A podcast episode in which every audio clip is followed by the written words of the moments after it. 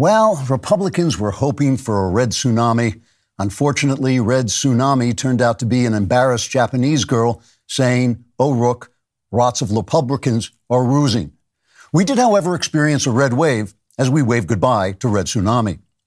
In the wake of these absurd puns, election analysts and other people without any discernible skill set are trying to make sense of the midterm results so that Americans can find out what the people who are wrong about everything will be wrong about next. This is called expertise, and it's actually a great way to make a living while the country is going down the drain.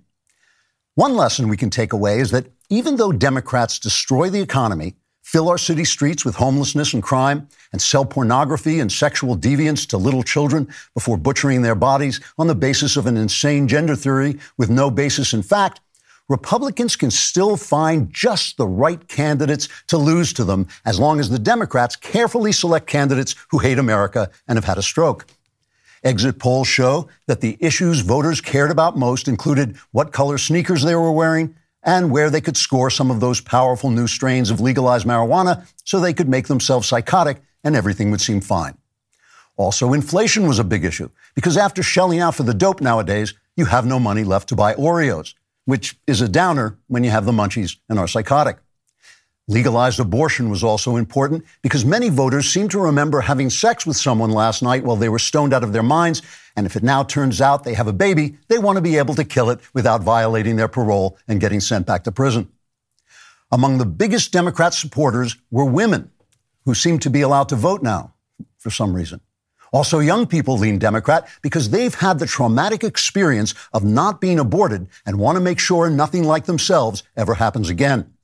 The Democrats also seem to have had some success with their clever campaign strategy of turning everything to crap and then screaming about the weather, because climate change was named as a big issue when exit pollsters polled people who were exiting reality. But what effect did Donald Trump have, and how can we get him to stop? Trump devised the strategy of only endorsing candidates who agreed that the last election had been stolen from him. This, in fact, did turn out to be a very big issue with the guy who still gives a rat's ass about the last election. It was also big with his best friend, who pretended to give a rat's ass about the last election in order to avoid arguments and then voted Democrat because who gives a rat's ass about the last election? Now, despite the disappointing results, there were bright spots for Republicans. For instance, they lost in California, Oregon, and Washington, so they can't be blamed for those dumpster fires. And they do seem to have eked out a majority in the House, so we now have an inspiring titan of a House Speaker in Kevin McCarthy. okay, I'm joking about that one. But we do have to remember winning the Senate was always going to be difficult because of the terrible map, which showed all of the races taking place in America, where people have gone insane and keep electing Democrats who turn everything to crap and then scream about the weather. Which kind of does make sense when you really think about it and are stoned out of your mind on some of that great new dope. But what now? How can we endure the next two years of Democrats thinking they won because we lost? Well, first of all, let's try to stay calm. Remember, there's always a new day, and you just have to keep putting one foot in front of the other until you get to Mexico, where you can catch a plane to Norway. You also have to have faith that God is still in his heaven and so we're probably getting what we deserve, which, all right, isn't really all that encouraging. But still, politics isn't everything. There's also all that great legal marijuana. And once you're psychotic, things won't look so disappointing because you'll be a Democrat. Trigger warning I'm Andrew Klavan, and this is The Andrew Klavan Show. I feel hunky dunky, life is tickety boo. Birds are winging, also singing hunky dunky doo shape tipsy topsy. The world is zippity zing. It's a wonderful day. Hurrah, hooray! It makes me want to sing. Oh, hurrah, hooray! Oh, All right. Hooray, hurrah. We are back laughing our way through the fall of Western civilization. It's 1111, November 11th, which makes it the anniversary of the end of World War I, uh, probably the worst mistake in human history uh, since the crucifixion and until the COVID lockdowns. But that also makes it Veterans Day. And I have to say, uh, veterans, as a guy who loves the arts and truth and beauty, I often, I frequently, this is absolutely true, I frequently remind myself that if I'm reading a book or listening to music uh, or appreciating the arts in some way, going to the theater. uh, it's because somebody is standing on the wall. And God bless you for doing that. Uh, there is only uh, civilization and barbarism, and civilization cannot survive unless someone is standing on the wall. So thank you very, very much. Uh, we're going to take a different kind of look at the election results, as that's what we're all talking about. Uh, but then I want to leave politics behind, have a discussion about the multiverse uh, between my son Spencer Klavan, no relation, uh, and science philosopher Stephen Myers, author of The Return of the God Hypothesis, and also no relation. So they have a lot in common. Uh, please subscribe to my YouTube channel, The Andrew Klavan. This is not the Daily Wire channel. This is the Andrew Klavan YouTube channel. We have exclusive content for you there. Uh, and if you leave a comment, and the comment is absolutely reprehensible, uh, you know, some kind of racist, bigoted something, you know, we, we'll, we will read it on the air because it'll fit right in in with my Japanese accent. Patty Perry says, I ordered A Strange Habit of Mind from a small local bookstore owned by a couple of far left progressives because I support local businesses and because I want them to be annoyed by selling conservative writer's book and helping said writer's book become a bestseller. These bookstore owners actually sponsored a drag queen story hour, which was likely not well attended since the country we live in is 80% red, uh, or the county, I'm sorry, we live in is 80% red. I loved when Christmas comes. Well, thank you very much, Patty. And I, I don't mind if they have drag queen story hour as long as they're reading A Strange Habit of Mind. Uh, you should be reading A Strange Habit of Mind, the USA Today bestseller. I don't know if we can push it onto the New York Times list, but we could if everybody in the audience would order it. Remember, remember one day, you know, somebody on, on Twitter uh, was ragging me about how Matt Walsh is an activist uh, and I'm not. And, uh, you know, as you know, I, I, thoroughly support and I'm proud of Matt for the, his activism. Uh, would never say a harsh word about it, but I'm not an activist. That's right. I'm an artist. Uh, and so you'll thank me later, right? one day, one day when I'm gone, you'll be sitting around saying, how come we don't have authors like Andrew Klavan anymore? It's because you didn't buy A Strange Habit of Mind and put it on the New York Times bestseller list. That's why. And so when your son comes to you in his pink dress, uh, his name changed to Mildred, and he says, What did you do in the culture war, Daddy? Uh, you won't be able to say, I bought a strange habit of mine. So go out and buy it today. Going online without ExpressVPN is like leaving your kids with the nearest stranger while you use the restroom. Most of the time, it's going to be fine, but you never know who you're trusting. Why risk it? That's why you need to be using ExpressVPN every time you connect to an unencrypted network in a cafe, in a hotel, in an airport, any other network that isn't yours. Your online data is not secured. Any hacker on the same network can access and steal your personal data, your passwords, financial details, anything else you don't want falling into the wrong hands. ExpressVPN creates a secure encrypted tunnel between your device and the internet so that hackers can't steal your your data. Hackers make serious cash selling personal information on the dark web, but ExpressVPN makes it easier than ever to keep your information safe. Fire up the app. Click one button, you're instantly protected. Secure your online data at expressvpn.com slash Klavan. You'll get an extra three months free on a one-year package. That's E-X-P-R-E-S-S-V-P-N.com slash Klavan, expressvpn.com slash Klavan to learn more. And I know I can hear you, all of you saying, you spelled Express, sure, but how do you spell Klavan?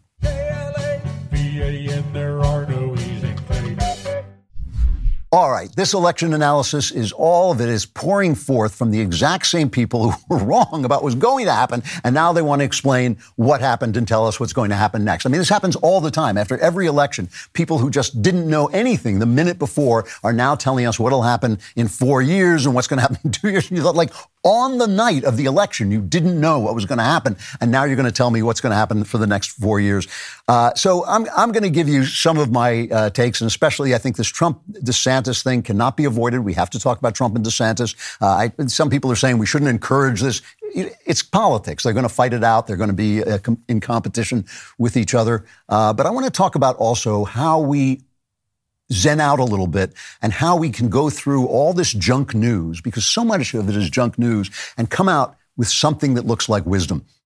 I mean, first, I want to remind you that we're in an information crisis. This is an actual information crisis brought on by the internet. Uh, information has been democratized, and the powerful want to keep their power by keeping control of the flow of information. They want to center, censor uh, dissenters and anybody, uh, all of the little people who stand up to the experts. Uh, they've invented this idea of disinformation, which means truth you don't want to hear. They're using it like the church used to use the word heresy when they were trying to keep control of doctrine after the invention of the printing press. A lot of Catholics write to me and say, well, that never happened, but it did. They did. They actually did burn people at the stake for uh, translating things in ways they didn't like or interpreting things in ways they didn't like. And look, that was the world then. I mean, I, you know, it has nothing to do with that, but it's not the world now. It is not how we live now.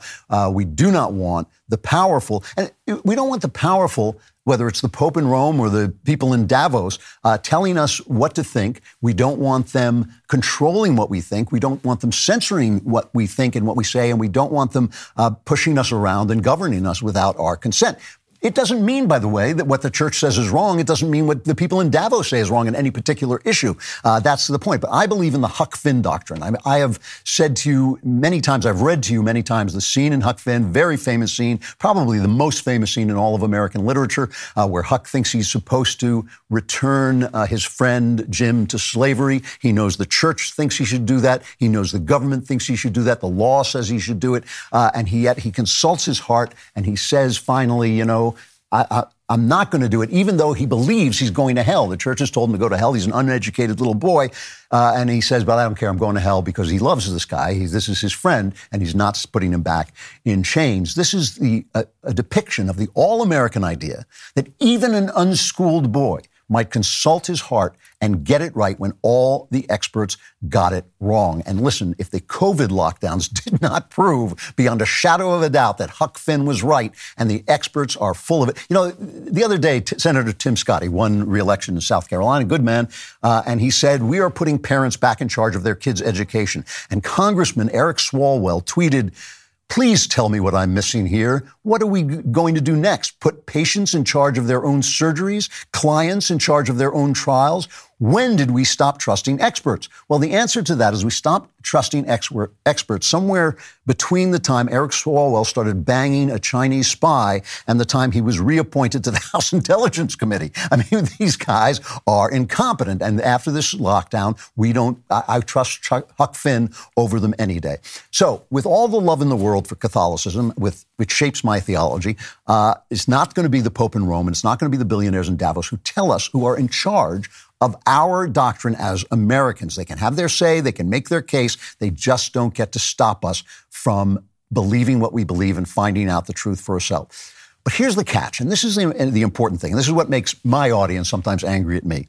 We can be wrong too. And sometimes, you know, even a stopped clock is right twice a day. Sometimes some guy in Davos might say something or an expert might say something and be absolutely right. That's what makes it an information crisis. We don't know where the right is. And a recent example, Paul Pelosi, right? He gets attacked by with a hammer by this loon in his place, and they're obviously lying about it. The, the uh, prosecutor says he's going to suppress information. We don't know why. obviously, they're hiding something. They're lying about it. Then on the internet, people start to say, well, you know, I think this guy was a uh, male prostitute and he invited him into his home and it went bad and he attacked him with a hammer. And I look at that and I think, like, well, Okay, but you have no evidence of that either. And the minute you say, well, you have no evidence of that, you get these angry responses like, oh, you traitor, you RINO, you wimp, you wuss, you didn't, you got, you're just letting the, the authorities, the elites, you know, control information. It's like, no, it's just like our misinformation is no better than their misinformation. Uh, and, and so you really have to learn how to read information in a crisis. So let me tell you a couple of things that I'm thinking about uh, as I, as we try to went through the results of this very disappointing result. I mean, th- this administration has been a disaster, and yet, and yet, the Republicans could not move the ball and just take the government away, uh, and so that they could keep Joe Biden uh, paralyzed. I mean, they it looks like they're going to win the House. We still don't know about the Senate, uh, but you know, we want to know what the information is so we can get better at what we do, so we can learn stuff. The first thing I do is I, I try to purify my emotions, right? This thing about uh, facts don't care about your feelings, as I always say, it's true as far as it goes. Obviously, your feelings don't change the facts, but your feelings and instincts, you know, the, the line, the heart has its reasons that reason knows not of, um, from, uh, from the Pensée, um, the, the, your feelings, your instincts, your sense of things is sometimes more important than facts because you're selecting facts by your emotional valence. You're uh, selecting facts out of the way you see the world. So you don't want to get rid of your emotions. You don't want to be hard and cold. What you want is to purify your emotions of things that might distort the information. So, for instance, this thing where it's going to take all weekend to count the votes in Maricopa County where somehow the voting machines broke down it's absolutely infuriating. It is absolutely infuriating. We know Democrats cheat. Uh, Democrats are an urban party. Urban parties are conducive to uh, make it easier to build political machines. Political machines make it easier to cheat. We know the Democrats cheat. And so we're looking at this. We've seen that Florida, you know, they count their mail in ballots early. They have sharp deadlines about voting. They deliver the results on the day. What the hell is wrong with Arizona? What the hell is wrong with Maricopa County? Do we know they're cheating? Do we know they're going to miscount? No, we don't. Do we know they're stealing from Blake Masters and Kari Lake, who still says she's 100% sure she's going to win? Uh, I don't know they're cheating. I don't know that they're going to get away with anything. I, you know, I, I seriously don't know. So we have to be careful before we adopt the narrative because we're pissed off. And I am pissed. This does really make me angry. There's no way. The one thing we can say is that they should change the system. This system needs to be reformed. And that's something we do know. We don't have to uh, wade through a lot of misinformation for that. Another thing, I try to be humble. I try to be less certain about what I know. And this is a big thing. I wish there was a lot more of this going around. You should make like Socrates and know that you know nothing, right? Uh, people who don't like Donald Trump are putting forward the narrative that Republicans lost because of the poor quality of Trump selected candidates. This has become already sort of the standard narrative of election. But here's my problem with that narrative, all right? Mehmet Oz lost the Pennsylvania Senate race to John Fetterman. Now, here's just an, an excerpt of Fetterman's acceptance speech. I picked up a Kaiser blade that is sitting there by the screen door. Some folks call it a sling blade. I call it a Kaiser blade. Just kind of a long wood handle, kind of like an axe handle, with a long blade on it, shaped kind of like a banana. Mm-hmm. he, Oz lost to the guy from Sling Blade. he lost to the guy from Sling Blade. So saying he wasn't a good candidate, what do you say about the guy he ran against winning? It just doesn't make sense to me that that explains it. Uh, that you know could a better candidate have beaten the guy from Sling Blade? Yeah, probably. Uh, but that still doesn't say you know why do we need these excellent candidates and they put up a guy like this. In uh, also in Pennsylvania, Tony DeLuca, the longest-serving state representative, a Democrat, uh, got more than 85 percent of the votes. He died last month. He was dead. They elected a dead man. How good do our candidates have to be to beat a dead man and the guy from Sling Blade? So it's not just candidate uh, quality, and we should rethink that. Just because it makes us feel good just because you might be hostile toward Trump. Uh, look, look, I'm, I have things, my problems about Trump. I've told you all about them. I'm going to tell you more about them. I'm going to discuss it. But still, you know, you have to be humble and say, I don't know uh, when you don't know. And uh, another side of humility is being suspicious of narratives that fit your emotional uh, feelings. You know, this is just a, it's just a big deal. Uh, I saw a guy at PJ Media. If, if you have a narrative that is exactly what you think, you should question it twice you know, or three times, right? I heard a guy at PJ Media, he said, well, Democrats will vote for anyone, but Republicans are very selective and careful and want wisdom. For, you know, and I think eh, we're no better than they are. Just, just our ideas are better, you know, so I don't think it's that either. Um, Finally, and this is most important, and this is just good life advice, it's not a sin to be wrong. We're all wrong sometimes, but it is a sin to be wrong and not adjust your thinking, not examine why you were wrong and change your mind. That is basically the almost the definition of neurosis. The guys I know who are neurotic never change their minds. They change them for a minute. You say something to them that enlightens them, and they say, "Oh yeah, you're right." And then the next time you see them, they've got the exact same idea. Uh, when Donald Trump, you know, when I said after the last election that Donald Trump was not going to be reinstated, as he was telling people he would be, uh, but in fact he was going to blow Georgia for us, uh, everybody got really angry at me. I got all these letters: what a RINO I was, what a weakling, what you know, why wasn't I standing up for Trump? When Trump wasn't reinstated, but did help lose Georgia. Not one of them wrote to me and said, uh, you know, we've changed our mind. Uh, you know, it's just, you just have to be able to change your mind after you're wrong. Uh, I was wrong about 15 days to slow the spread. I thought, well, it makes sense. Uh, but I've, it, because I was wrong, I've completely changed my ideas about the government and the way it's working right now and how far it's gone. Everybody's wrong at times. Few people change your mind. Learn to change your mind. The Huck Finn doctrine is the all American doctrine that the heart of every man is as good as the heart and the minds of experts. Experts lie, they get it wrong, they become corrupted, but that doesn't mean uh, that doesn't mean that we have got it right. So we've got to really pick our way. This is a crisis of information, and we have to learn to find our way to the truth. Hard to believe, but the holidays are on the way. Many of you will be traveling to see your family and loved ones. I will be. You may find yourself away from home more often than not. That's why the Daily Wire has teamed up with Ring. With Ring security products, you can rest easy knowing that your home and family are safe when you're not there. The Ring doorbell notifies you when guests or packages arrive. Ring's indoor cameras let you keep an eye on kids and pets while you're away. Ring alarm will alert you of any motion detection while the house is empty. Plus, if you add smart lighting around your home, you can turn lights on or off while you're away. Ring's home security products don't just help keep your home and family safe, they make perfect gifts for everyone on your list. Head to ring.com slash collections slash offers to find out how you can live a little more stress free this season with a ring product that's right for you. That's ring.com slash collections slash offers.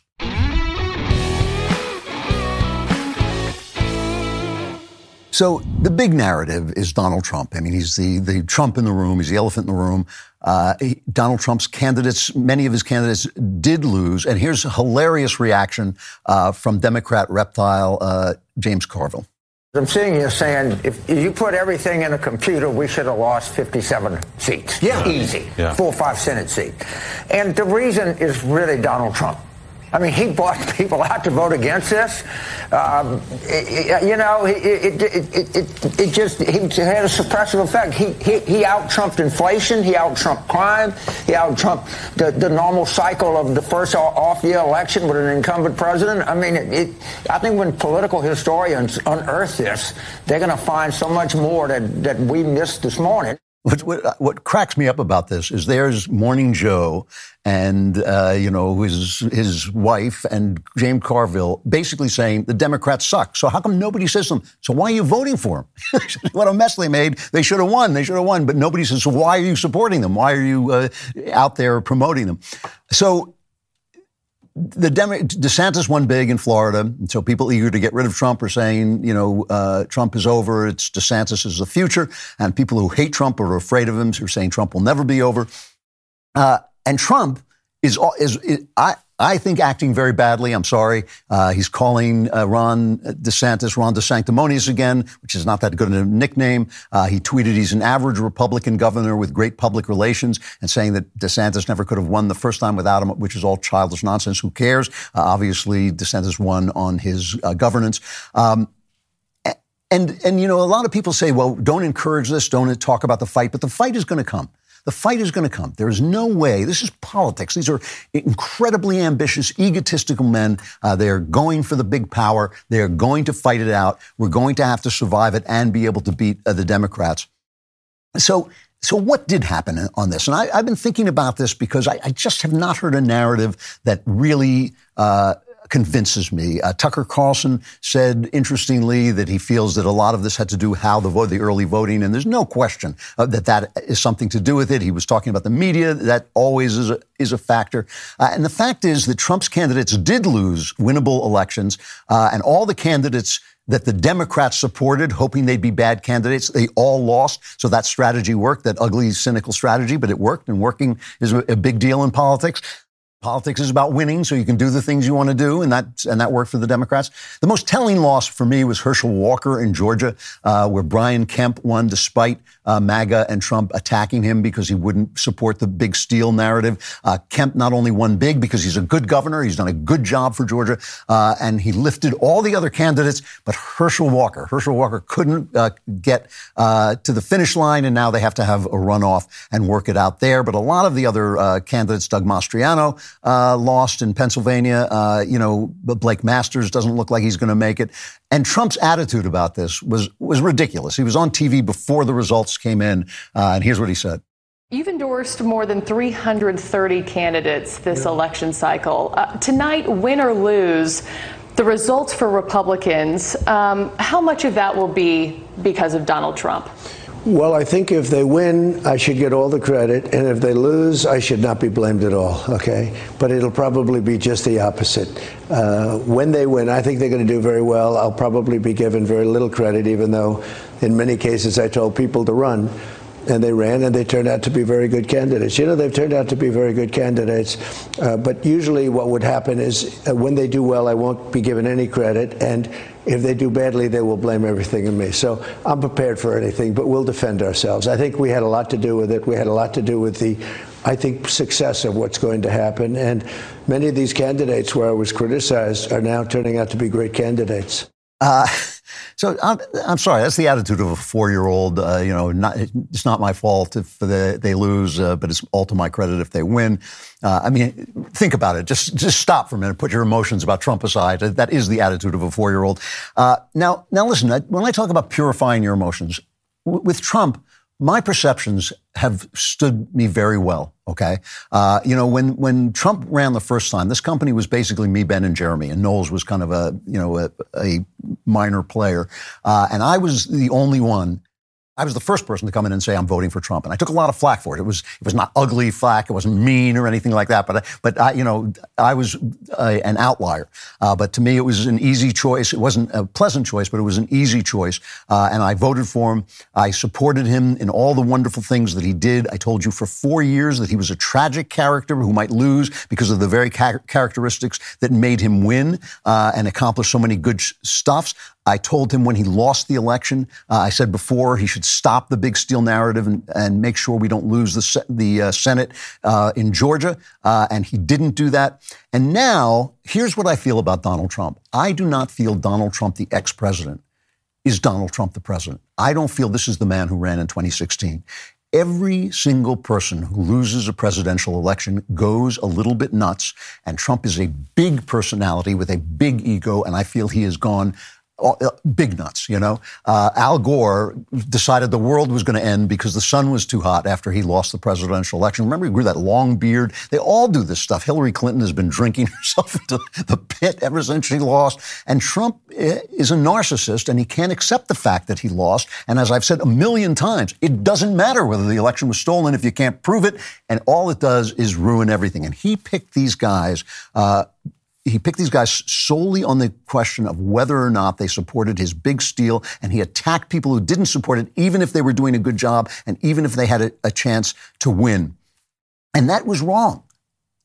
Bingo. You know, that was a wrong thing to do. I mean, morally wrong. It was strategically wrong too, I think, but it was morally wrong. And, and I think that when you think about that, you really do have to think about that because politics, I'm sorry, politics is not about honor. It's not about decency. It's not about right and wrong. It's not about freedom. It's about winning so you can get those things. And you don't, that doesn't mean you lie and cheat and steal to win. It simply means you have to strategize and do a good job. And the strategy of you have to support me essentially is empty of content. And this is the thing that I see.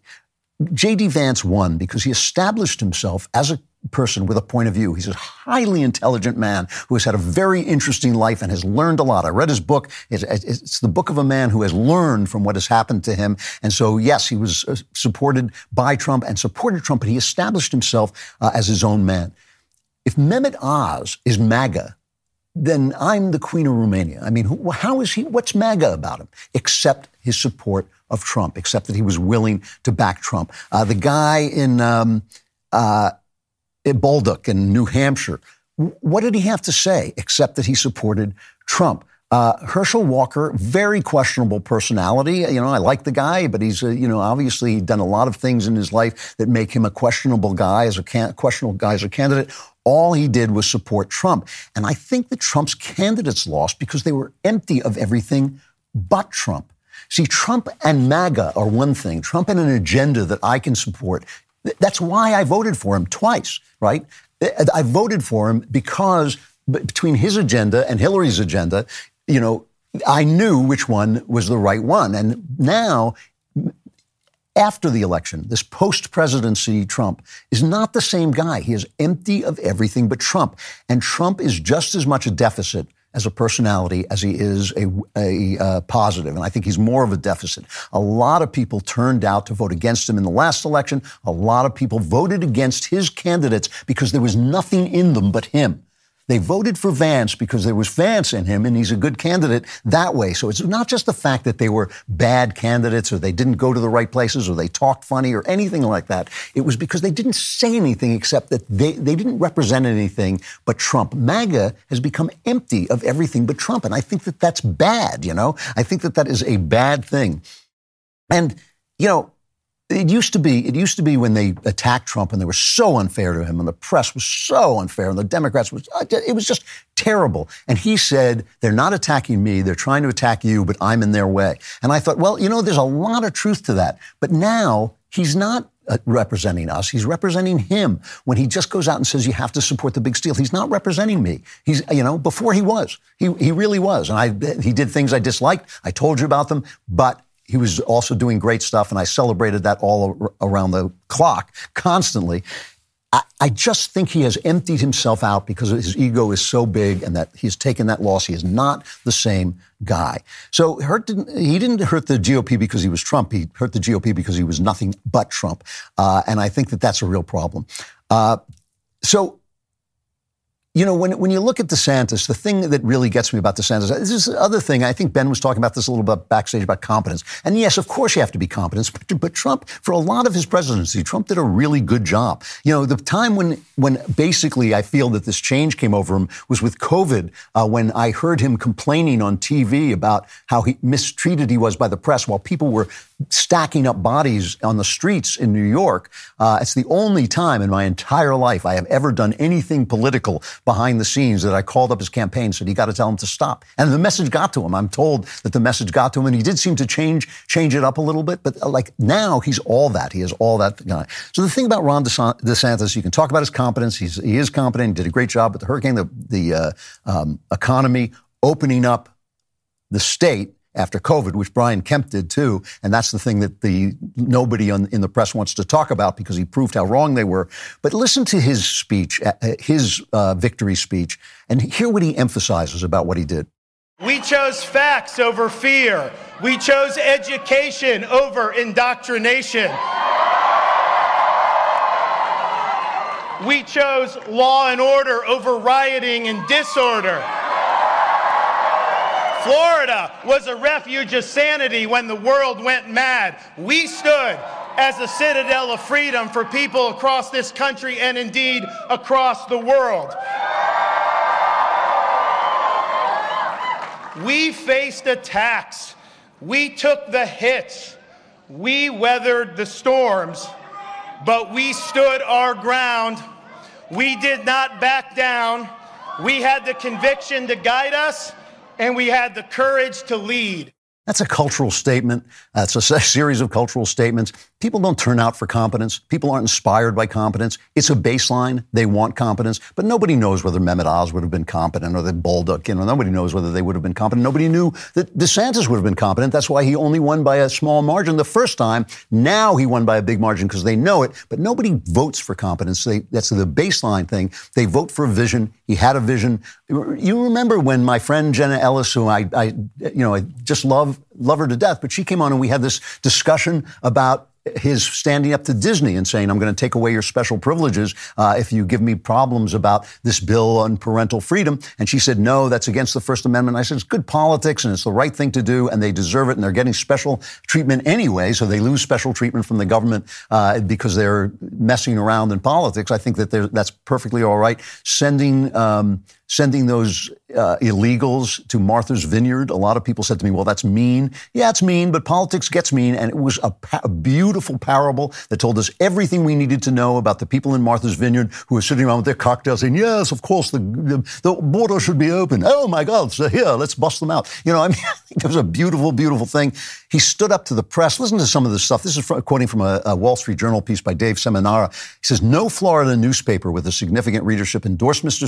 DeSantis. They echoed the national media in excoriating him. The Miami Herald opined that Governor Ron DeSantis' Florida is a place of meanness. It's a place where dissent is muzzled, where personal rights triumph over the greater good, where winning is more important than unity, especially if that victory moves him closer to a White House. This all this stuff they were writing about him, but it didn't matter. He stood up to them. He proved the important thing that the press doesn't matter if you stand up to them and have a vision. It's not just yelling at the press. Uh, but, you know, Ron Johnson in, in purple Wisconsin, Chuck Grassley, uh, they took on the FBI, Hunter Biden, the COVID cartel, as they now call him, uh, and they won re-election despite massive spending against them. Uh, fearless leadership can change people's hearts, and I think that that is really important right now. And look, this could change. I'm just telling you what I'm seeing right now. Right now, Trump has lost that capacity to change people's hearts, except to support him, because he's empty of everything but him. MAGA has become an empty shell uh, because of his ego being violated, because he's not the same after that loss, because he cannot accept the loss, uh, which, as I say, whether it was stolen or not, doesn't matter unless you can prove it.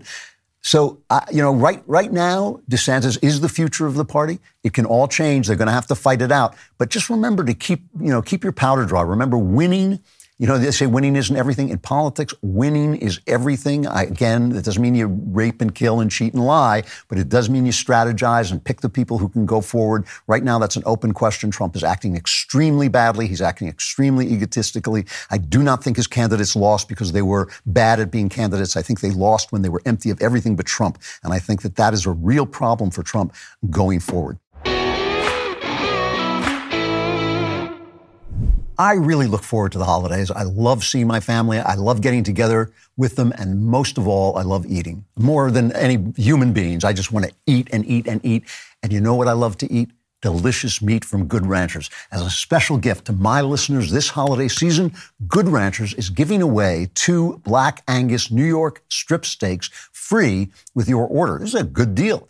These are two 12 ounce steakhouse quality cuts, a $70 value free. You do not want to miss this offer. Let me tell you why. Black Angus tastes better and is more tender than any other beef. Black Angus meat is marbled in such a way that the fat is distributed thinly and evenly. This marbling gives it a consistent flavor that you don't get with other meats. Plus, the Black Angus from Good Ranchers is hand cut and trimmed by expert butchers, so you know every piece is going to be delicious. While grocery store meat prices are on the rise, Good Ranchers is dedicated to helping you save as much as possible. If you subscribe to Good Ranchers today, you can lock in your price, avoid those insanely high prices at the grocery store, and get some free meat while you're at it. Go to goodranchers.com slash Klavan and use code Klavan at checkout for the special offer. That's goodranchers.com slash Klavan for two Black Angus New York strip steaks free with your order. Good Ranchers, American meat delivered. And I know what you're thinking. You're thinking, ooh, that sounds so good. How do you spell Klavan?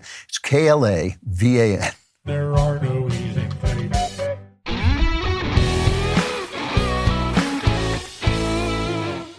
So let's talk about what this means for the future, okay? One thing I never believe uh, is that it's better to lose than to win.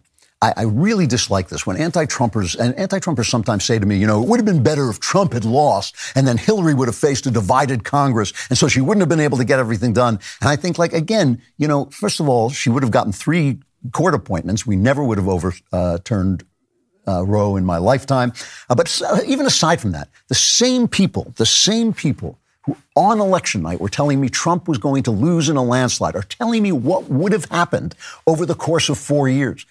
Hours before Trump won, they were wrong. But they're going to tell me what was going to happen in four years it's always better to win than to lose. And while this wasn't a loss, I hope, I still think we're going to uh, get the House. I, I, can even hope we get the Senate. Uh, it was a massive disappointment. And part of that was our expectations. And this is a big thing. You know, people saw the conditions for a red wave and it affected the way they read the polls.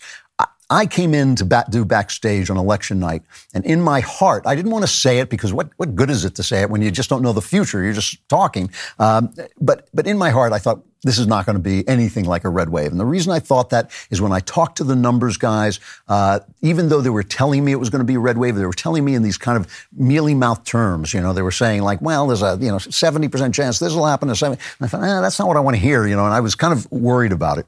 So it, the disappointment comes from the expectations, right? If we had come in thinking, I don't know what's going to happen, uh, I hope it'll be good, but we saw the conditions for a red wave, so we saw the red wave coming, uh, and we're disappointed. Some people now are going to start trading on your disappointment and your fear and your anger. This is going to happen, you know. And, and again, that's why I say guard your heart. Guard your heart. Purify your emotions. Remember what you are doing here, right? Remember, uh, you know, the, the Huck Finn doctrine is you have to look into your heart and you have to check in your heart. I want you to listen to somebody who I, I, I have no respect for, a guy named Nick Fuentes. Uh, he is uh, obviously this far right winger. Uh, um, and, and this is to me what fear sounds like. Uh, listen to his reaction. This is an evil country. And this country will surprise you with how evil it is. And that's why you got to get this out of your head that there is some silent majority cavalry that's going to come out of the woods and save us at the last minute. It's not. When we meet the left on the battlefield and they outnumber us like five to one, that's it. But the point is, when you look at these things like uh, abortion, it's popular. People like abortion, hate it, but it's true. And you can thank the Jewish media for that. Abortion's popular, sodomy's popular, you know, being gay is popular, being a feminist is popular, sex out of wedlock is popular, contraceptives are that's all popular. That's all that's not to say it's good. That's not to say I like that. Popular means the people support it, which they do. And uh, and it sucks and it is what it is, but that's why we need uh, dictatorship. that's unironically why we need to get rid of all that. We need to take control of the media or take control of the government and force the people to believe what we believe or force them to play by our rules and reshape the society. So, a dictatorship to crush the Jews. It's a shame no one's ever thought of that before. Um, he's afraid. He's a scared guy. He's a, he's a little man. Uh, he's a scared guy because in a free country, people believe things he doesn't like, and, and some of those things are actually evil, uh, like abortion. Uh, and so he wants to crush their freedom in order to preserve what? What does he want to preserve? Some moral, you know, world that's going to be there because he's oppressing people? Uh, that's not the way it works. You can't love freedom if you don't love the people who are free. You can't love freedom if you don't love the people. And this is why Democrats have gone astray because they hate us, because they think we're deplorable. They hate Huck Finn. They think, oh, no, I'm the expert. You know, Huck Finn's got to be quiet and do what I tell, tell him to do. And I say, no, no. You, know, you guys are wrong about everything, you know? And if, if I wish you were right, every now and again, like a stop clock, you're right about something. So I have to keep my mind clear and make sure I'm not just uh, disagreeing with you. But he says America is evil. I say America is what we make it and what we convince people to be. And I think like, you know, what's, what's my strategy? My strategy is love my neighbor and love my God and love my God and love my enemies and step back and take a look at where we are. The people who voted uh, liked Biden more than the general population by about two points people who voted. So in other words, they got turnout. They had turnout. It was key. Uh, that, that, those two points make a big difference in the results. The people who voted for Democrats were single women and young people. Uh, Florida, for instance, is an older state. There's a lot of retirees there. They have a higher median age. It's like 42 instead of 38. Uh, but to think, but to despair, to think that what young people think now is what the future is going to look like. Do you believe what you believe when you were young? You know, I don't. I mean, people change, they get wiser, they learn things, and they have leadership that changes them. Young people who saw Reagan come in may have hated Reagan when he was elected, but they loved him when he left because they saw what he did. Women, single women especially, vote for the Democrats, and, and women are more easily frightened than men. They, they'd be nuts not to be. You know, people always say, well, it's the hormones and all this stuff. It's not, I don't know. Women would be crazy not to be more nervous and more anxious than men. They're smaller and weaker, and they're surrounded by people who are bigger and stronger and like to abuse them. You know, I mean, like that would that would make anybody strong. Plus, uh, they're charged with defending the most valuable uh, resource that people have, which is other people, little people. Uh, they have to nurture them. They have to create them. It makes them physically vulnerable. It means they have somebody who is helpless that they have to protect against people who are bigger than they are. Uh, you know, they'd be nuts not to be more anxious than men. Uh, so of course they are, and of course the Democrats use it. They use that. There's climate is going to kill you, and you know you're going to lose your democracy. Uh, it's all fear, and fear, as Scott Adams is always saying, is an excellent way of uh, controlling people and convincing people, and women are susceptible to that. So, and, and single women look are more likely to look for protection and support from the government in the same way that married women look for protection and support to their husbands.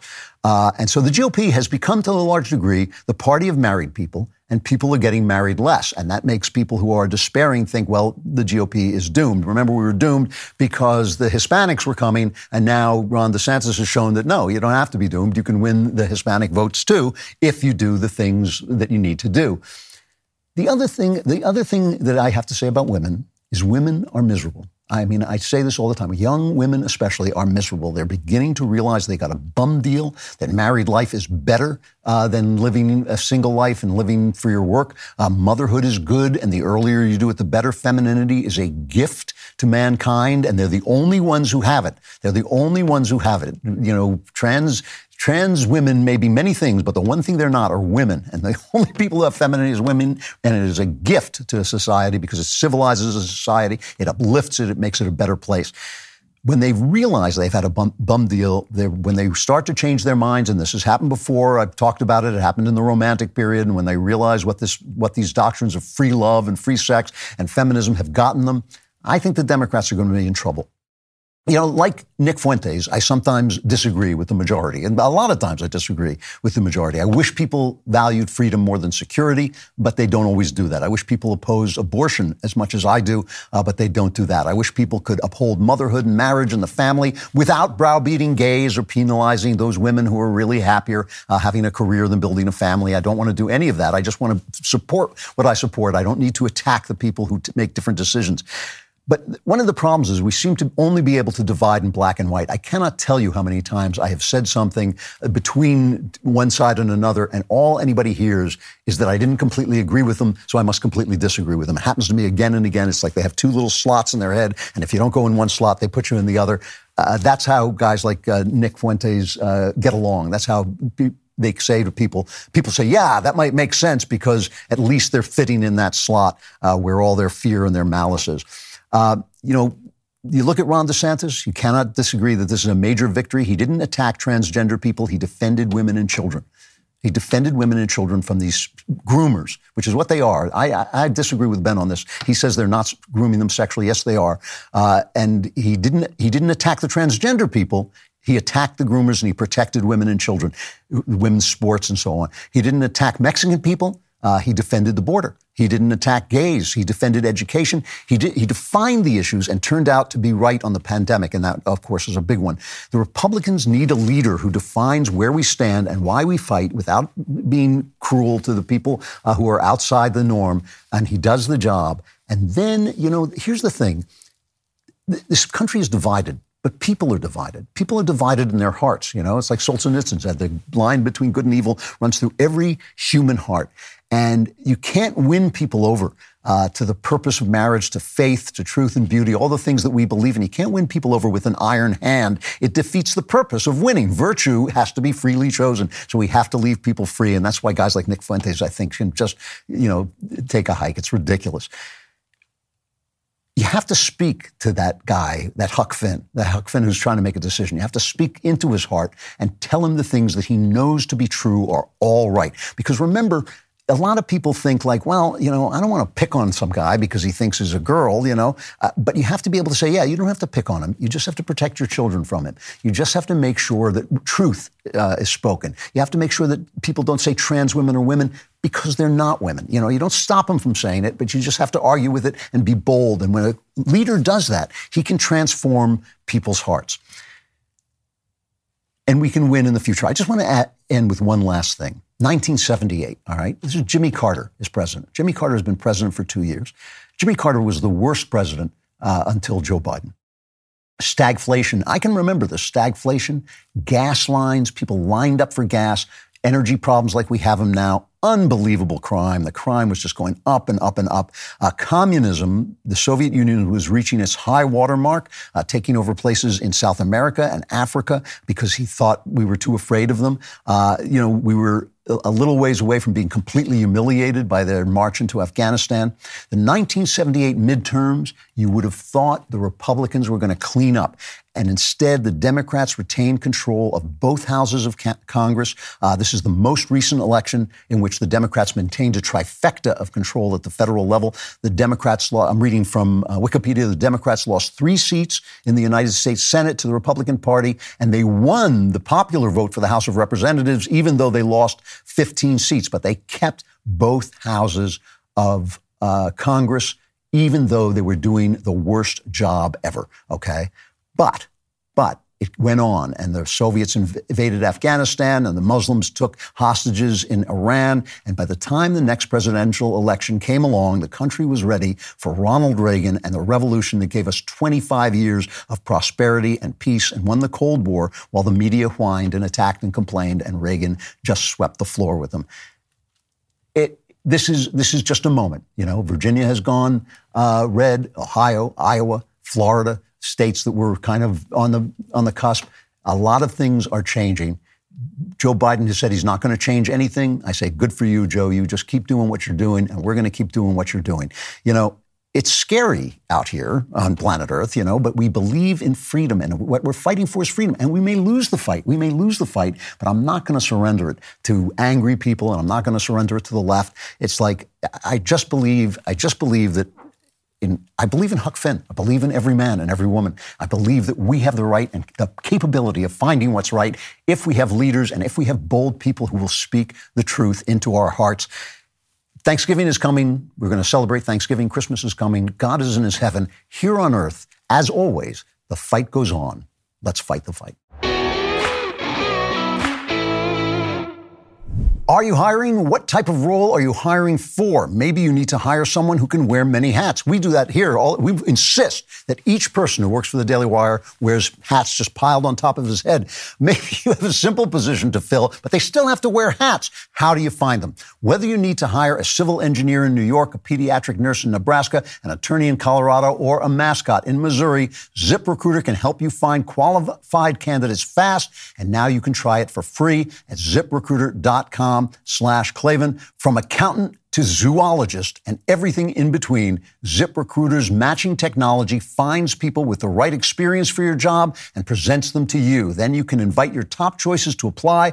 ZipRecruiter is so effective that four out of five employers who post on ZipRecruiter get a quality candidate within the first day. Try it now for free at this exclusive web address, ziprecruiter.com slash Klavan. Once again, that's ziprecruiter.com slash Klavan, ziprecruiter.com slash Klavan, ZipRecruiter, the smartest way to hire and I know what you're thinking. You're thinking, how many hats? And also, how do you spell Klavan? It's K L A V A N. There are no E's. I just make it look this easy. There are no E's in Klavan. All right, I know what you're all thinking. The election is interesting, but what about the multiverse? Uh, is there some other universe in which the uh, Republicans did better, for instance? Actually, this is one of the biggest topics in science today, but it's also one of the biggest topics in culture. So I want to bring on uh, two excellent writers on this topic. One is Stephen C. Meyer, who directs the Discovery Institute Center for Science and Culture in Seattle, uh, and is the author of the USA Today bestseller Return of the God Hypothesis Three Scientific Discoveries That Reveal the Mind Behind the Universe. And the other is mine own son, uh, Spencer Klavan, no relation, uh, the associate editor of the Claremont Review, who wrote a brilliant piece called Worlds Without End Marvel Comics, Quantum Physics, and the Secrets of the Cosmos. Uh, and Spencer has a book coming out next year called um, How to Save the West Ancient Wisdom for Five Modern Crises. It's great to see you both. How you doing? Very well, Andrew. You. Thanks for having me on. Yeah. Well, this, this, this topic is obviously infinite, but I think uh, I, what I want to start with, I, I think I want to start with uh, Stephen and ask scientifically, why do we have the idea of the multiverse? Where does this come from? Well, it's uh, a consequence of uh, different speculative cosmological models and um, and some some basic physics. Uh, so it's not entirely unmotivated by actual physical um, theories, uh, reasonable physical theories. And one of those is something called the inflationary cosmology. And the idea of the inflationary cosmology is a variant on the standard Big Bang cosmology, and the idea that as the universe is expanding, in the very earliest parts, uh, earliest time period of that expansion, it would have expanded at a very, very rapid rate, so that it would, the universe would have inflated uh, quickly, like a balloon, very fast. And then after a certain period of time, it would have settled down to a more sedate pace of expansion. And part of the inflationary cosmology is that as that uh, the, the, the, the field that is generating that expansion um, uh, reduces in intensity, then new universes would would be spit off from that. Um, and so that's one of the cosmological models that gives the, the idea that, that perhaps there are other universes beyond our own.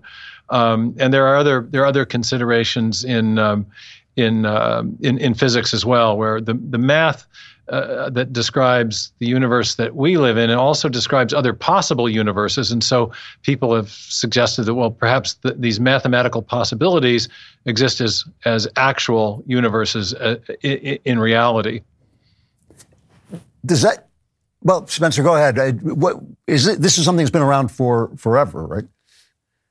Well, that's right. I mean, it's intriguing to hear. Of course, you know, Stephen much more expert than than I am in the scientific theories that precisely have led us up to this point. But it's also intriguing as I listen to him talk to recall that in some ways this is an attempt, a new attempt to answer one of the oldest questions in philosophy and something that we've recently, I think, come to realize more and more, that even if, you know, some of us have known this all along, is that, you know, scientists have taken up a role in our culture that has a certain level of kind of gravity and authority to speak to questions of what the ancients would have called natural philosophy. Um, of which the first question, as it kind of gets going in Ionia and the sort of near uh, eastern Greek colonies and off the coast of what's now Turkey, um, the first question is what is the world made out of, right? What's the stuff? When you get down to the very bedrock of reality, obviously uh, something exists, unless you're really going to be an extreme skeptic about it. There is something.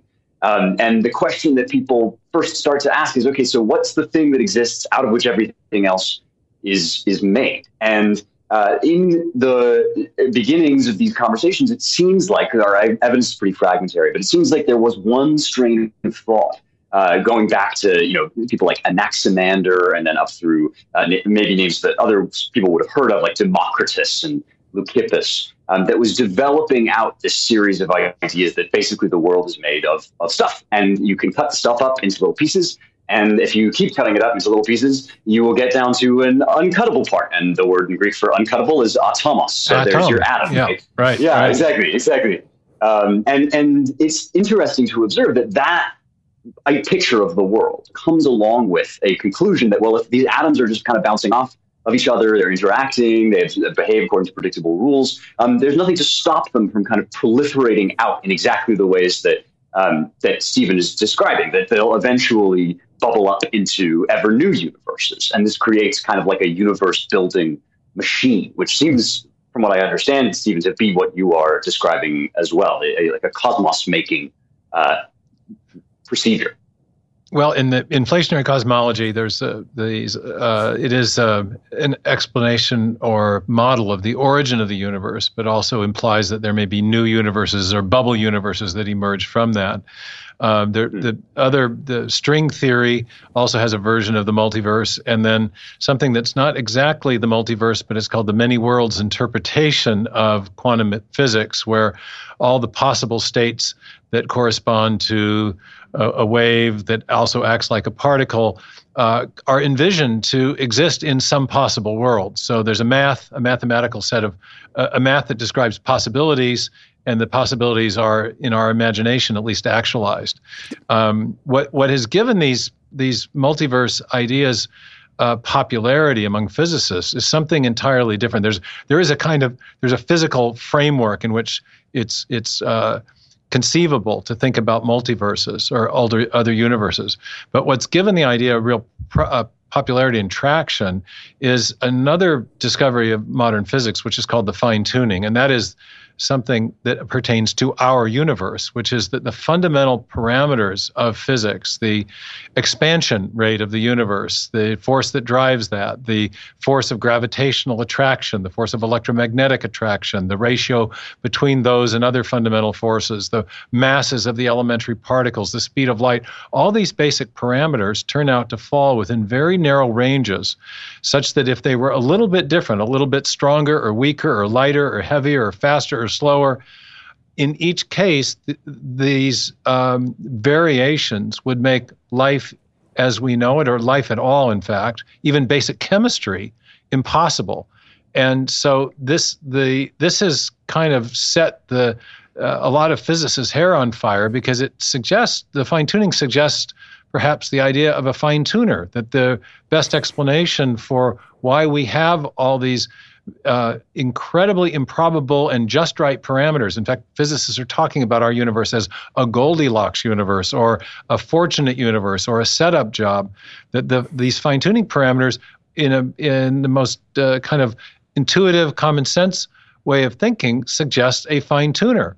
In fact, Fred, Sir Fred Hoyle, who formerly was a very staunch scientific atheist who discovered some of these fine tuning parameters, eventually uh, came around to a kind of basic theism in his worldview and said that uh, a common sense interpretation of the data suggests that a super intellect has monkeyed with physics and with chemistry.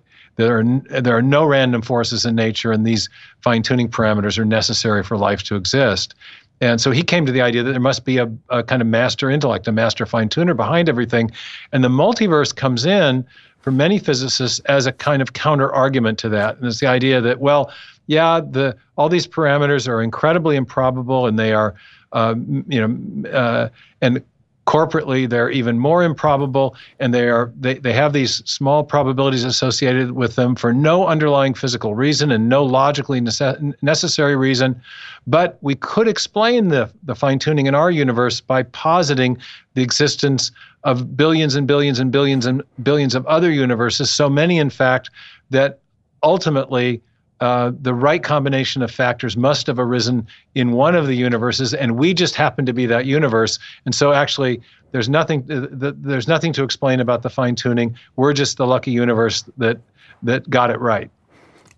Spencer, do you feel, do you feel that that plays into the idea the idea that this this gets rid of the, the need for God theoretically?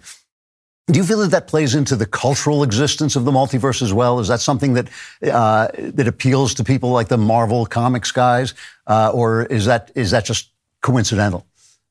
No, I, I definitely think it's not a coincidence. I notice, especially, I mean, first of all, a lot of what what Stephen is saying here, it strikes me that, uh, and this is often the, the case. You know, the appeal of the multiverse, not necessarily the, the possibility, the mathematical possibility of it, or even you know the philosophical option on the table, um, but the attractiveness of it as a proposition and as the one that people plunk for uh, when you know plenty of other options are also available um, seems to be because it is an answer to certain questions that you wouldn't even have to raise if you were comfortable with the idea of God.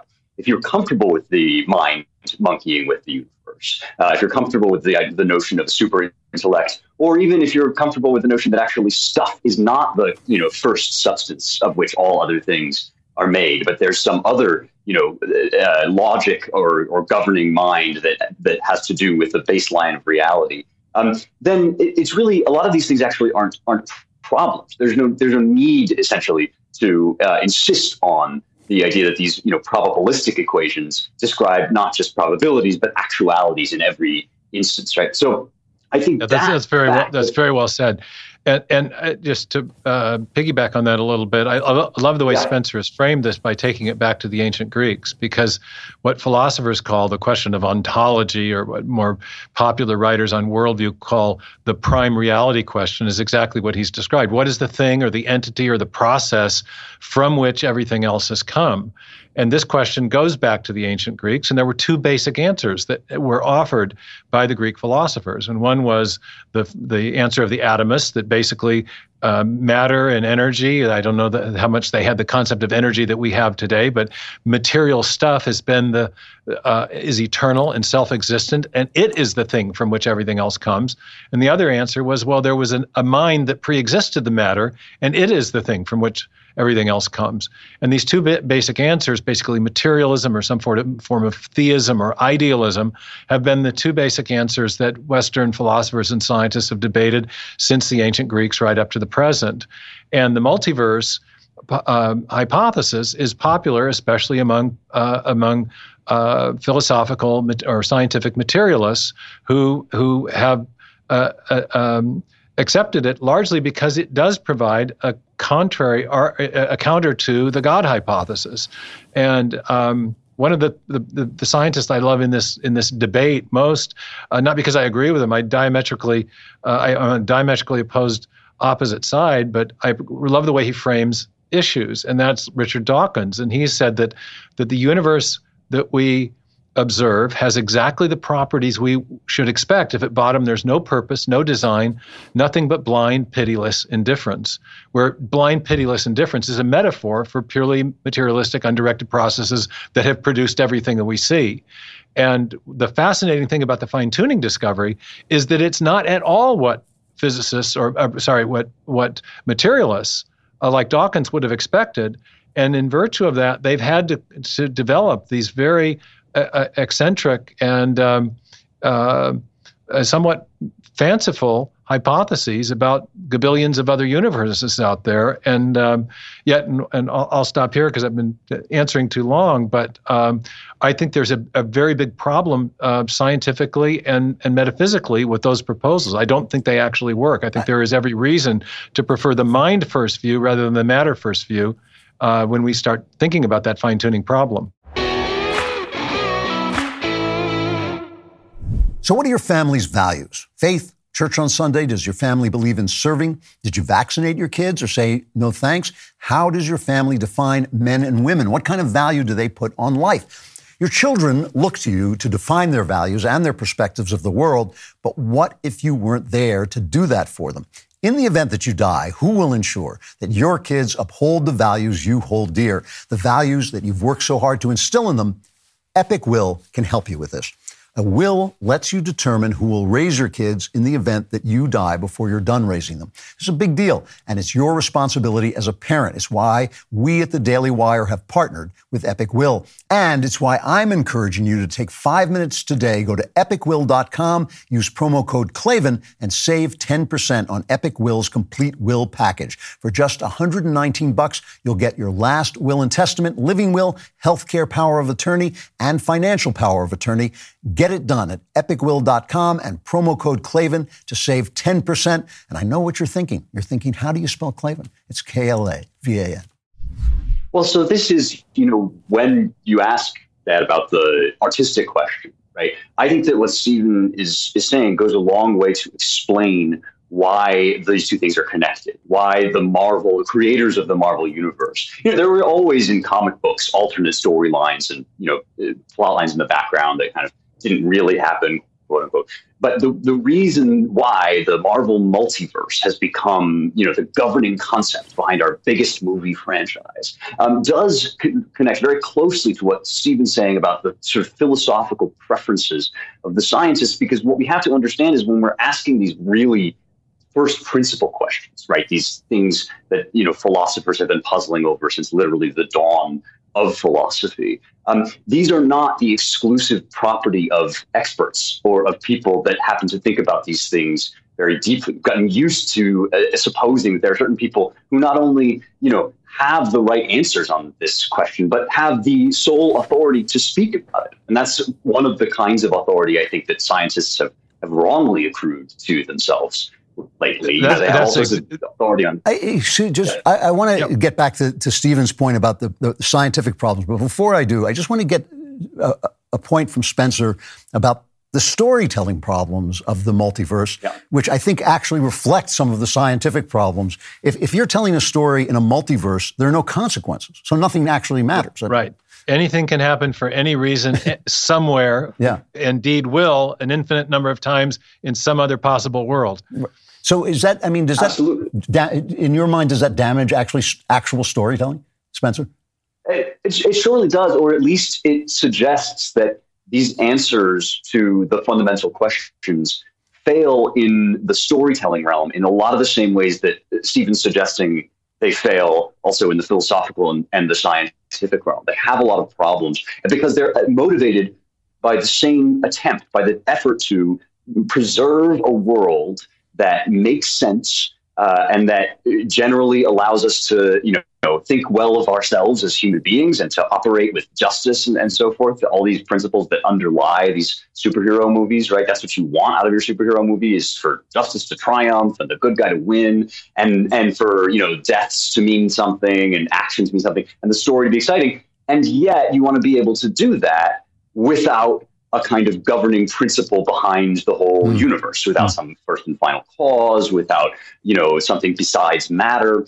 And it turns out that that's those are those are two puzzle pieces that just don't actually go together. And the effort uh, at kind of shoving them together with the multiverse is one that has been you know tried to the tune of many many you know millions of dollars, but fails singularly for the reason that you just said. It, stories rely on cause and effect our lives for and, and, and, and, and, and oh sorry to interrupt and also yeah, drama please. you know I, I hesitate to yes. even make a comment on that with an edgar award winning uh, writer but who, who, knows how to set a hook with a plot but um, you know every good story is every good dramatic story is dramatic because we don't know how it's going to turn out.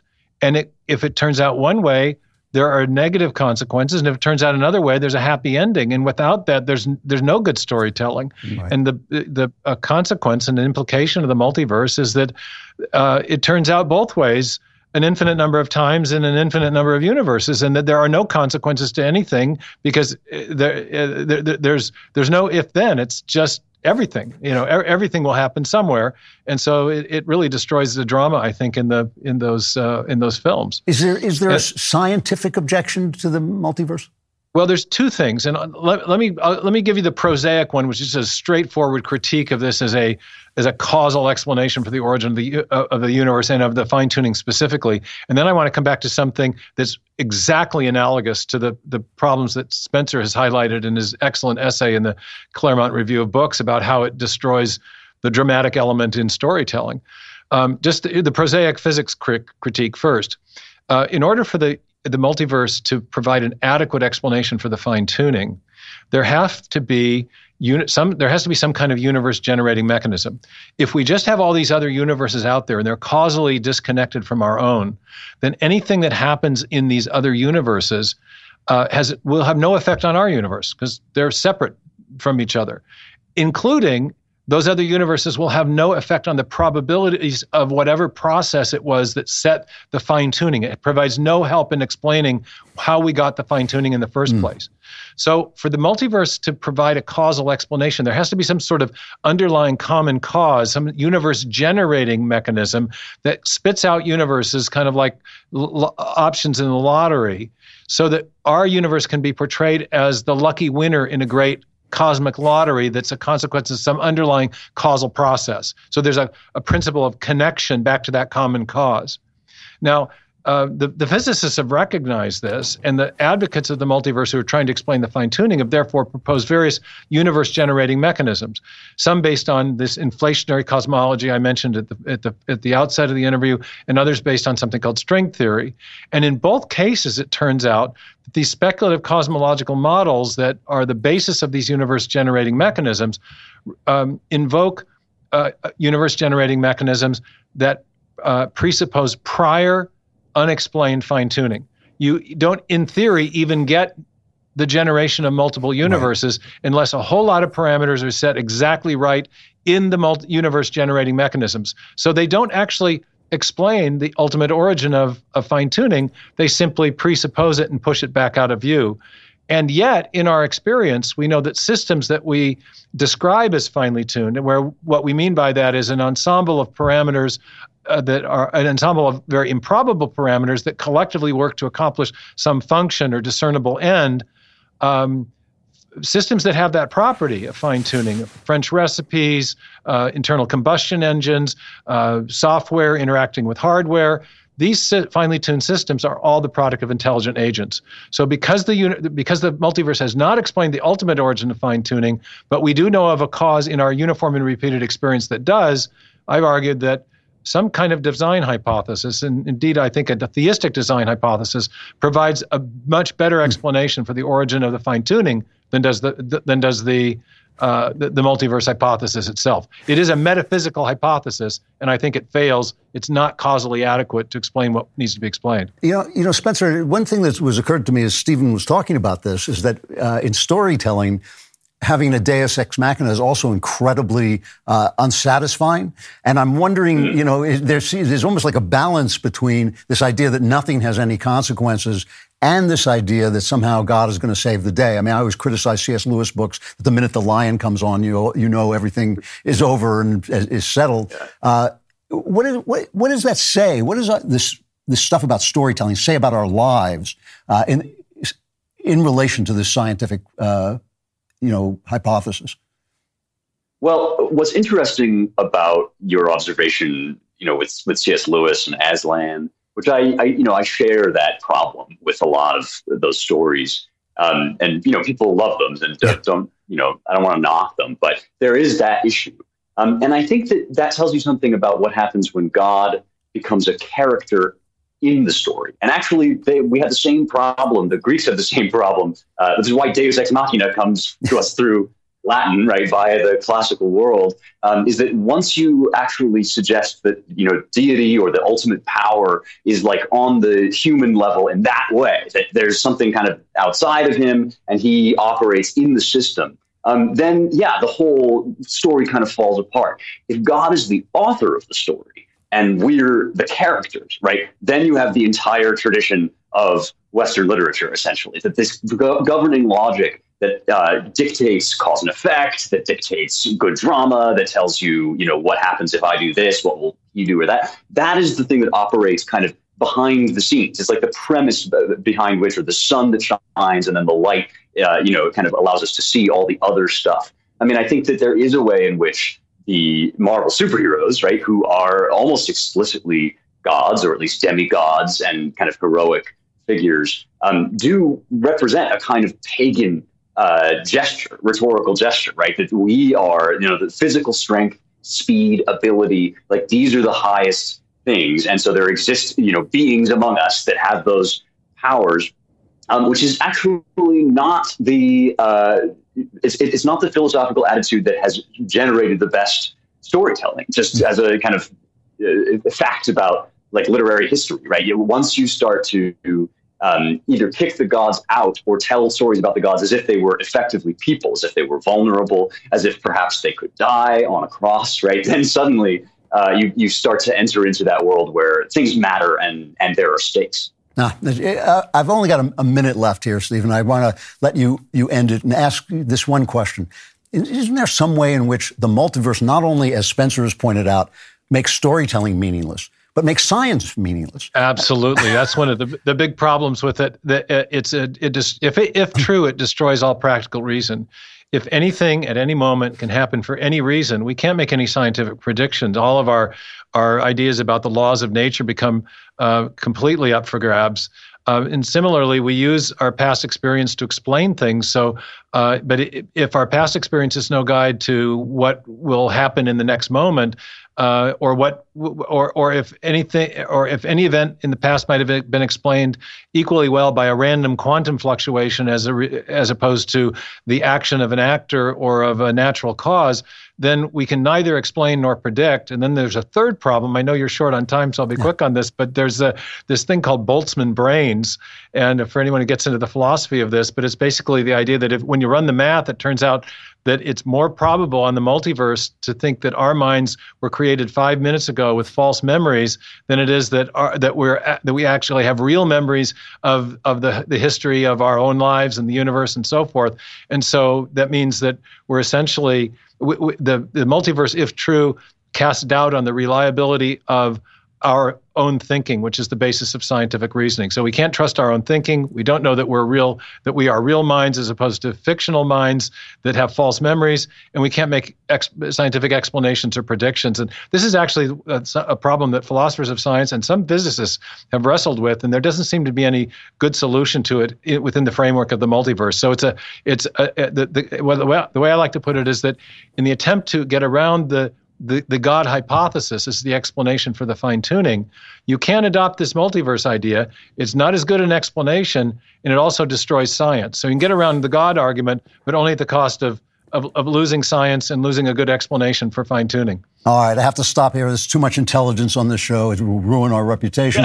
Uh, Stephen, Stephen Meyer, the author of the excellent book, The Return of the God Hypothesis, which I highly recommend. Spencer Klavan uh, at the Claremont Review wrote Worlds Without End, which I also highly recommend. Fantastic essay. It's yeah. a great essay. And, oh. and his new book uh, in New Year's, How to Save the West. Thanks a lot, guys. I really appreciate it. Great conversation. Thank you. Thanks for having us on. Great three way. Thank you. You know, I've been married for more than 40 years. That's longer than I have not been married. And I've learned a lot over the years. But if you want to speed up the learning process, tune in to Jordan Peterson's new three part series on marriage exclusively on Daily Wire Plus. The series is excellent because marriage rates are at an all time low in the U.S. The U.S. birth rate has fallen by 20% since 2007. Young people are getting married much later in life and less frequently. There are a lot of young men out there who sadly think that marriage means giving up your freedom. Jordan will set you straight and give you some much needed perspective. For those of you who are married and feel like the spark is missing, Jordan will show you how to rekindle it. I'm not going to reveal what Jordan revealed about his own sex life, but trust me, you want to watch and find out. Daily Wire Plus members can watch all three episodes of Jordan Peterson's On Marriage right now. And remember, your membership really helps us prevent a total collapse of society as we know it. If you're not yet a member, go to dailywire.com slash Klavan to join. That's dailywire.com slash Klavan. Join the fight. All right, a great conversation uh, about the multiverse, but in all of the universes, there is a Klavanless week that will destroy you, except for the one universe in which you are a uh, a subscriber, and then you get an extra ten minutes, and then the Klavanless week comes, and in all of them, of course, all your problems are solved with the mailbag. I support fracking, and I stand and I do support fracking. Okay. Yeah. I don't know from. Patrick. So some call it a Kaiser blade. I call it a sling blade. Uh, dear Mega Maga thank you for your great show. You keep mentioning that perhaps the 50s had something good to offer women and families. Uh, this is from Patrick. I said, uh, despite being vilified by feminists, I'm a father who loves the idea of Leave It to Beaver in the 50s and the quiet man stoicism of John Wayne. But people constantly overlook a key deficit of 50s men that ruined family lives for wives and children, uh, which is the, the war and the Great Depression. Uh, World War II, Great, the Great Depression, and then World War II. Can you imagine a whole cohort of wives and children living with a generation of men dealing with chronic economic anxiety and debilitating wartime PTSD? Either those most, these mostly Christian men thought they were going to hell for murdering another human being, or they were stricken with survivor's guilt having survived mechanized death. Put this kind of mental health crisis into the unprecedented economic and technological boom of the 50s, and it's a noxious brew of things likely to compromise a man's soul. In light of this, could you reconsider whether the 50s were really that great an expression of family values? Thanks for the wonderful show. First of all, excellent insight. And I, I, talk about this with my wife often about uh, the PTSD that people must have been uh, experiencing after World War II uh, I just watched for the first time because it came out while I was in England. I just watched uh, Band of Brothers, and I'll, I'll do a segment on that soon. Uh, but you know, the the horrible shock and the horrible burden of warfare, and also the joy, uh, the weird joy of finding a band of brothers facing matters of life and death, uh, does leave you with this uh, PTSD that I think did affect many of the men in the 1950s. My point is not bring back the 1950s for the simple reason that you can't bring back anything. Nothing that is gone comes back. That's not the way life works, right? My point, though, is that revolutionary ages demonize the past. The Renaissance was wonderful. I love the Renaissance, uh, but it demonized the Middle Ages, which really had much to teach us, and which we lost something when we when we moved on from the Middle Ages. We actually lost something that's worth returning to, but not is not worth returning to the Middle Ages. So the same thing is true of the 50s, and that, that's all I'm basically saying about the 50s. Why do we have to say, "Oh, I don't want to go back to the 50s"? Uh, you can't go back to the 50s. It's not a possibility. But why do we have to say, why do we have to say basically, we don't want to do it that way. We want to do it a new way. Why not just say there are things in the 50s that seem right, that seem good, and that we yearn for, and maybe we can bring them into the new world in a new way. So I'm, I'm, you're absolutely right about this, uh, Patrick. I think it's a really good point. Uh, I think about this a lot about my father's generation uh, and how they came out of that war, uh, and so. Um, and so, yeah, I'm not saying we can go back to the 50s because we just can't. It can't be done. So it's, it's not an issue. Uh, but that doesn't mean there aren't things that were worth preserving. Uh, from Benjamin, dear best Daily Wire author, uh, what do you make of Trump announcing he is going to announce his presidential bid on bid on 14th November? It feels to me like a really poor time to do it so close to the election and allow the left to shift focus back onto Trump instead of all the bad policies of the current administration. Would love to hear your thoughts on this. P.S. I bought a strange habit of mind for myself, a signed copy for my father, and have been listening to the audiobook uh, when I can't read the book itself. It is such an excellent story. I can't wait to see what else you have in store for Cameron Winter. Well, uh, first of all, Benjamin, thank you very much for doing that. Uh, you will, of course, be entered uh, into paradise uh, for joining the culture war, where others may, you know, may fall behind. They have a chance. They still have a chance to buy a strange habit of mind. However, um, yes, I'm not. First of all, I'm not hundred percent convinced that Trump's big announcement is going to be the announcement that he's running. There are many, many reasons he shouldn't do that for himself, uh, including the fact that it might bring his fundraising under federal uh, law, which he might not want to do. And, and so I'm not sure he's going to do it. But of course, it's a bad idea. Of course, it, for all the reasons you said. But Trump doesn't care if the focus is back onto Trump instead of all the bad policies of the current administration, because he just stopped caring about anything but his his butter. And I think that that's that's a shame. And and it's not. It wasn't. Trump was always a narcissist. He always had a big mouth. He always had all these things, but he also had something that he wanted to put forward, which that for you know, 100 years he had been sitting uh, in the bar room of his mind thinking, these guys do not know what they're doing. I could do it better. And he wanted to prove it. And that helped all of us because there were things that he was right about and, and a lot of things that he was right about. Uh, and, and now all he's thinking about is this lost election. And he has emptied MAGA of everything but itself. Uh, but still, still, I, I'm not 100% certain that's his, what his announcement is going to be. Uh, you know, like I said, I, it won't surprise me if it's that, but I'm not 100% sure. Uh, from Krista, dear Klavan, wise and all-knowing one, uh, I'm hoping you can offer me some advice. I'm a stay-at-home mom uh, that is in year two of homeschooling my three children. I never wanted to homeschool, and I'm struggling adjusting to this. My oldest two kids were blessed to begin their education at a Christian school, but two years ago we moved to a more rural area and enrolled them in public school, and that was a disappointment. The kids are uh, not so innocent these days. My husband and I felt they were being exposed to some things too soon, so now I'm educating them at home and often struggling. Many good days, but the hard days can be so draining. I feel stuck and worried that I'm failing. Uh, but the thought of sending them back to public school feels wrong. Uh, the nearest Christian school is 20 miles away and only goes through sixth grade. Uh, with the rise in homeschooling, I'm certain we are not the only family out there that is in this situation. Uh, what advice, hope, et cetera, could you offer? Do we put them in public and trust our sovereign God, or do I need to accept that this is His plan for my family and me, at least for the foreseen future? Thank you for sharing your wisdom. Well, first of all, uh, Krista, you know, really, I really appreciate your being honest about your situation. I think it's the, the best thing. It is the only way forward uh, when you have when you're suffering in this way. I know you love your children. I know you're dedicated to, to your children, but you got to take care of yourself too. And I keep saying this again and again. I, I love the sacrifice of moms. I love the things that moms do. I think it is the center of human life what moms do, but it's hard work and it's hard soul work. Uh, you know, it, it's just it can be boring, it can be uh, frustrating, and it can be uh, isolating. And those are things that are going to affect you, and and not in and not in a good way. And you have to take care of yourself.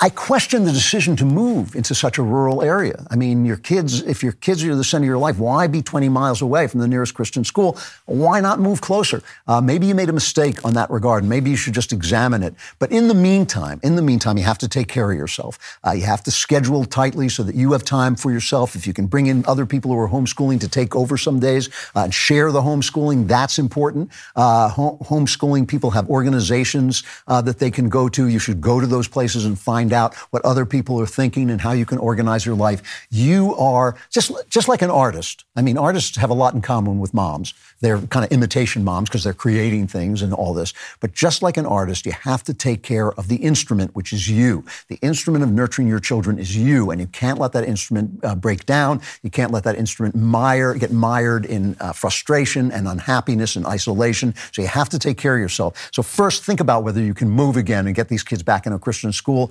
and think about whether you can organize with other homeschooling parents so all the burden doesn't find, fall on you, or find some people like I know some people do, where they share. Sometimes they homeschool and maybe two days a week they don't. Uh, you got to have time for yourself. You got to be able to develop yourself, take care of yourself, uh, and and uh, I hope you find a way to do it. And if you do, please uh, write and let us know. I'm going to stop there for non-subscribers. For non-subscribers, it is time to be plunged into the uh, Klavanless weekend, screaming, uh, torture, you know, darkness, uh, gnashing of teeth, and all. You you know the drill, and you're never going to survive. If you're a subscriber, we got the subscribers block coming up. So 10 more minutes to survive.